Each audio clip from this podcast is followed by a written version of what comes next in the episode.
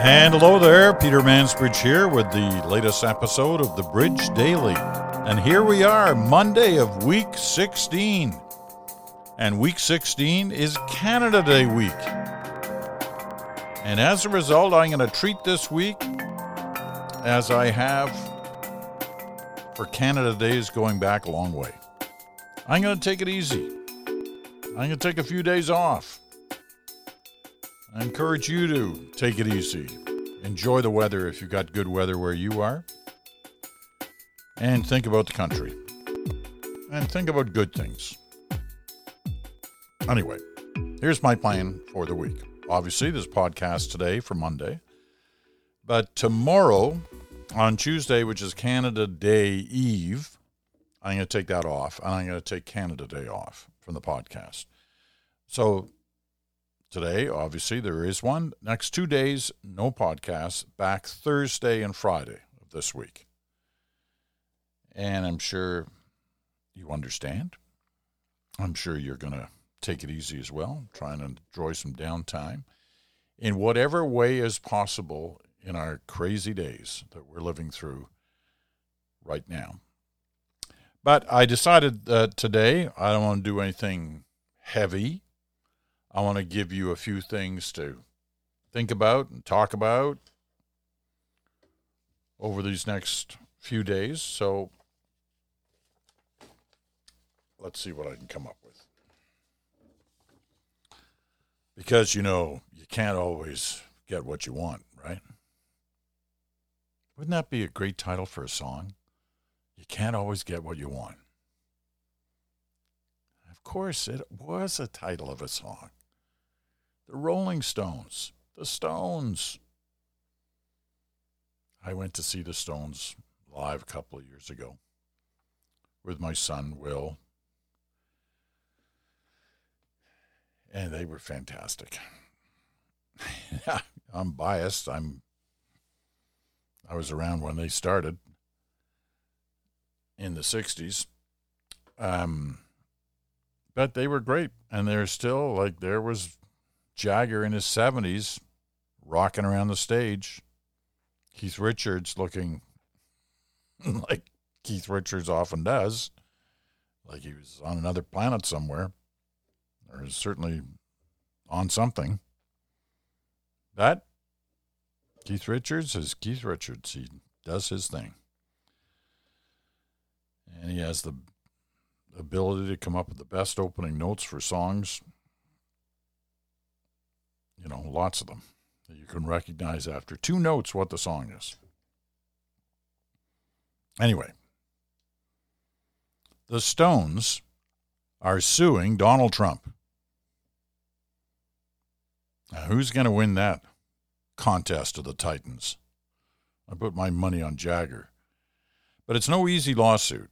The Stones are trying to get Trump to stop using their music at his rallies. And one of the ones they use, Trump uses a lot, is you can't always get what you want. And the Stones say, no, you do not have our approval to use that. You do not have the rights to use that. They've sent cease and desist orders. That hasn't worked. So they're going the full route. They're suing. They're going to sue the Trump campaign. I don't know what'll happen there. I don't know. I don't quite understand the whole rights thing on music, but you know, the music that I use on this podcast is in a section of the internet called free music. Anybody can use it.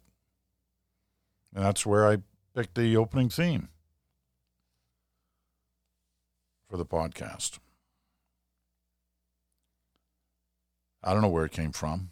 I don't know who wrote it. But whoever it was is happy just to let anybody use it. But the Stones, they've had it with Donald Trump. As it appears, if you believe polls, have a lot of other people had it with Donald Trump. This is probably the least of his concerns right now. But I don't know. I wouldn't want the stones coming after me. Topic two. Now, this has always puzzled me, and it may have puzzled you in this debate over masks. I say wear masks. You got to wear masks. You should absolutely wear masks when you're ever indoors and in places other than your home. But there are masks and there are masks. And, you know, we're kind of used to the non surgical masks and the cloth masks and masks that you might make yourself. But there are also these masks, and you see them every once in a while on people that have a kind of valve on the front. You know, it's about the size of a coin. And, you know, has the appearance that, whoa, this is a pretty heavy duty mask. This must be a great mask. Well, maybe not so great. Washington Post yesterday, the headline Why Simple Cloth Masks without valves are better at fighting the spread of COVID 19. This is a piece by the Washington Post's Angela Fritz. And I guess she decided, seeing these things were popping up, they cost a little more. They're kind of specialized masks. She figured, well, I better, I want to find out about these masks. So this is what she did. She wrote about it. The opening line is Those face masks you see with coin sized valves on the front may look intriguing, but they are not as good at preventing the spread of the novel coronavirus as the seemingly lower tech, non valved masks. She went to the 3M company, which makes valve masks. And she asked them how this works. In fact, I think she just went to their website, which we all could have done, but none of us did. Is what she says the 3M company, which makes valve masks for such occupations as construction work, illustrates on its website how they work. Inhaled air is filtered through the fabric part of the mask, and hot, humid, exhaled air goes out through the valve. You know, I, for some reason, had assumed that the valve had something to do with incoming, but it's not. It's about outgoing. The system may be what you want when tearing out a kitchen for remodeling, because we all do that. But the valve defeats the purpose when you're trying to slow the spread of a virus. Public health experts have been recommending mask wearing to prevent respiratory droplets from spreading into the air when you exhale, speak, cough, or sneeze, and the valves allow those droplets through. Medical masks do not have valves. In its guidelines for mask wearing, San Francisco stipulates that masks with valves do not meet its standards. And here's the quote Any mask that incorporates a one way valve, typically a raised plastic cylinder about the size of a quarter on the front or side of the mask, that is designed to facilitate easy exhaling, allows droplets to be released from the mask, putting others nearby at risk. All right. The CDC, the Centers for Disease Control and Prevention, recommends simple cloth masks to uh, prevent the spread of COVID 19. Okay? So there's your mask story for today. But remember, wear your mask and there's so many of them now. I think I told you, it feels like months ago, that I'd ordered masks that were being put out by the Toronto Maple Leafs, my favorite hockey team, and the Toronto Raptors, my favorite basketball team. And I ordered them, paid for them, and then got a note from uh, Maple Leaf Sports and Entertainment, the company that owns the two teams, saying there is such a demand and we want to make these right that it's going to take a while before they're ready. That seemed like months ago. They already had my money. Anyway, I just got a note over the weekend saying, hey, the masks are ready. We're going to start sending them out. So I'm looking forward to that. But I got lots of cloth masks now. You know, many communities are doing fundraising drives for food banks and hospitals and you name it, and they're selling masks. And that's great, and that's good for them. There's so many great community activities that are taking place, you know, in small towns and big, right across the country. And I hope you're involving yourself. You know, I, I told you that I've been, you know, uh, along with my neighbors, uh, we've been out at 7:30 at night doing the clap for healthcare workers, and it started to wind down. And as we moved into phase two, with the uh, hopes that we'll be into phase three soon in, in terms of reopening, and numbers very consistently low in our area. Some of the healthcare workers are saying, hey, it's okay. You know, you don't have to keep doing this. So, a lot of places in my town have started, uh, you know, have uh, have stopped. So we had our final one on Friday night. For the time being, as we said, we're obviously prepared if we need to to, to come back, but and it was kind of emotional in a strange way because here we had been as neighbors since March, out on our front steps, front porches, front lawns, clapping. One of the fellows played a drum, somebody else played a trumpet, another person played an accordion. I played the harmonica at times. But basically, we all clapped and we hooted and hollered. And, you know, it was only a minute or two minutes at the most. And when we finally kind of stopped and looked at each other, we realized that, hey, as a neighborhood, we've been doing this for, you know, four months. March, April, May, June. Every night. And we probably, you know, we've, you know, most of us have been here for 20 years on this block. And uh, we've never seen each other so often as we have in this last four months. Anyway, it, uh, you know, so that's happening in different parts of our town, and I imagine in your communities as well. Um, but community action is great. Okay, here's a different story. Very different. You may have heard that in different areas have gone into phase one and phase two, that especially in Canada, where film production is a big deal, it is in Toronto, it is in Vancouver, it is in some of the other cities. I think Calgary has its it, it, its uh, different film work going on. So does Winnipeg, Halifax.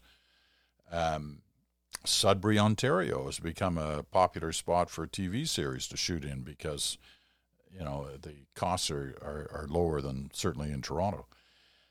Um, anyways, the film production has started up again. They've been given the clearance, and I, I, I think it's phase two that film production gets gets reopened.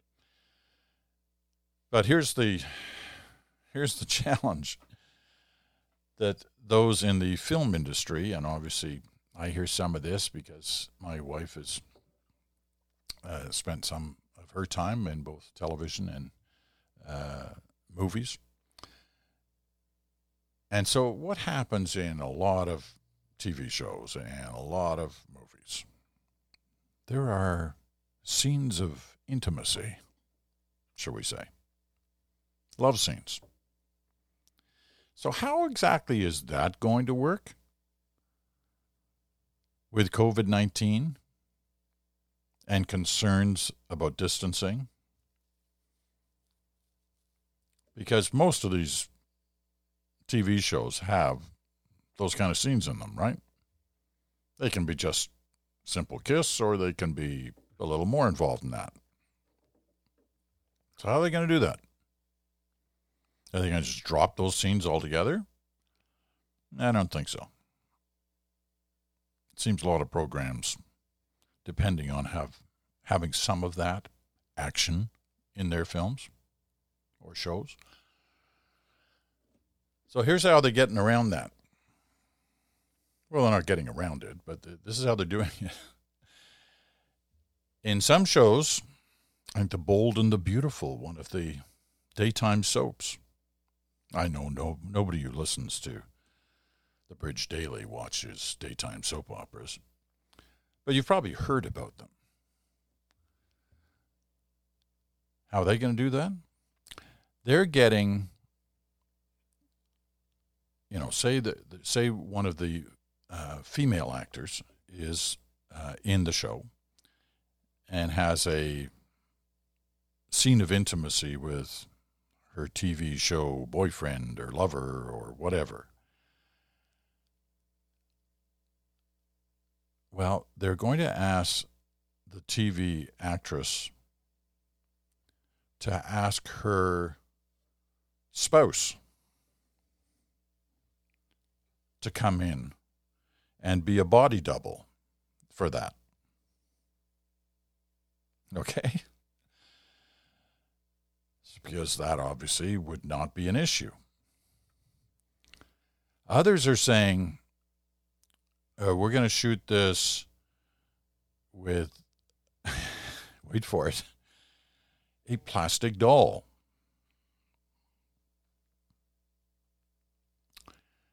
And use that in such a way that will appear that they're together. You know, such as are the challenges of television in today's world, especially today's world with COVID 19. But here at the Bridge Daily, we want to keep you informed.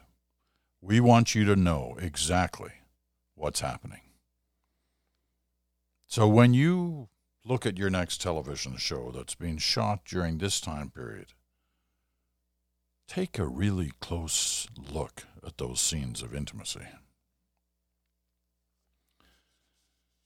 All right. Next topic. I love this story. Okay? I love this story. This made me uh, very happy to read.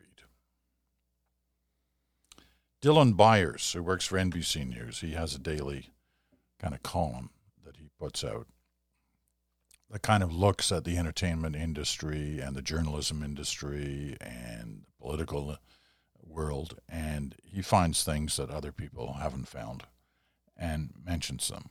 Well, I mean, this is a holiday week for Americans too, right? As they run up to the July 4th weekend. And so he was looking for something good to tell his followers.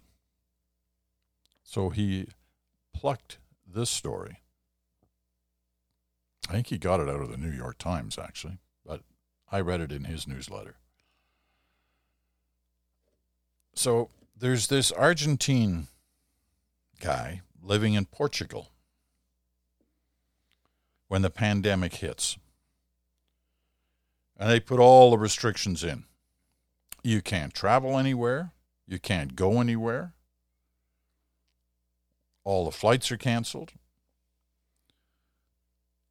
Just as he had been planning his spring around being at home in Argentina for his father's 90th birthday. So, how was he going to deliver on this promise to his dad that he'd be there? Can't fly. Obviously, can't drive. There are no cruise ships. So, what does he do? He gets a sailboat. He gets a sailboat and he sails solo for 85 days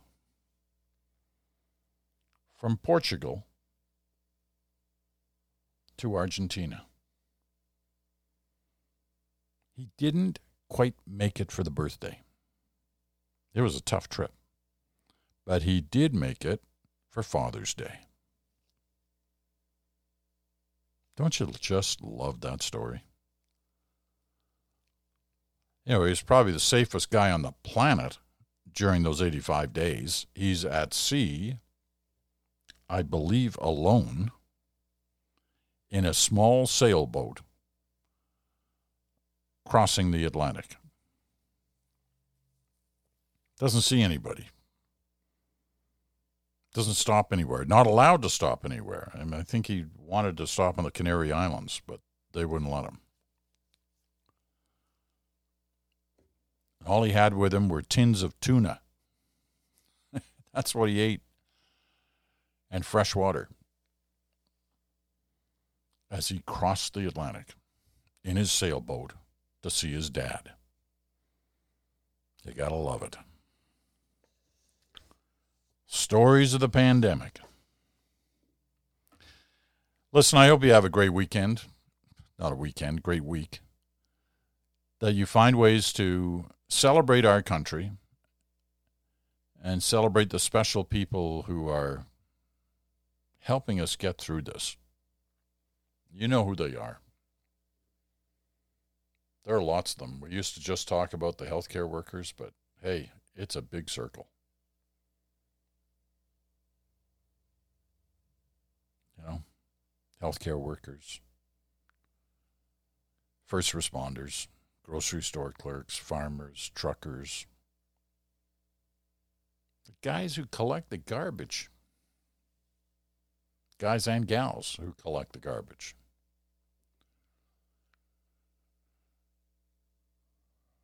People who are working in banks. Restaurants that are starting to open, at least with their patios.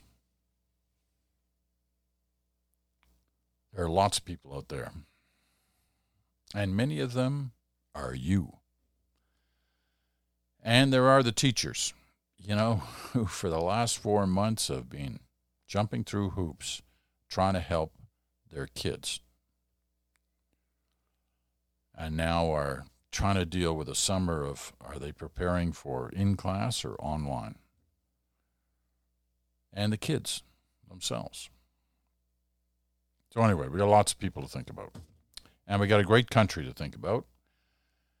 And hopefully, you can relax the tension and the pressures somewhat. As a country, we're doing a heck of a lot better than our neighbors to the south, who we hope will come to grips with what they're dealing with. They could try what others are doing where they need it, and that's wearing a mask. Some of the pictures, again, this weekend of places in the Sun Belt in the States, it's like it's unbelievable.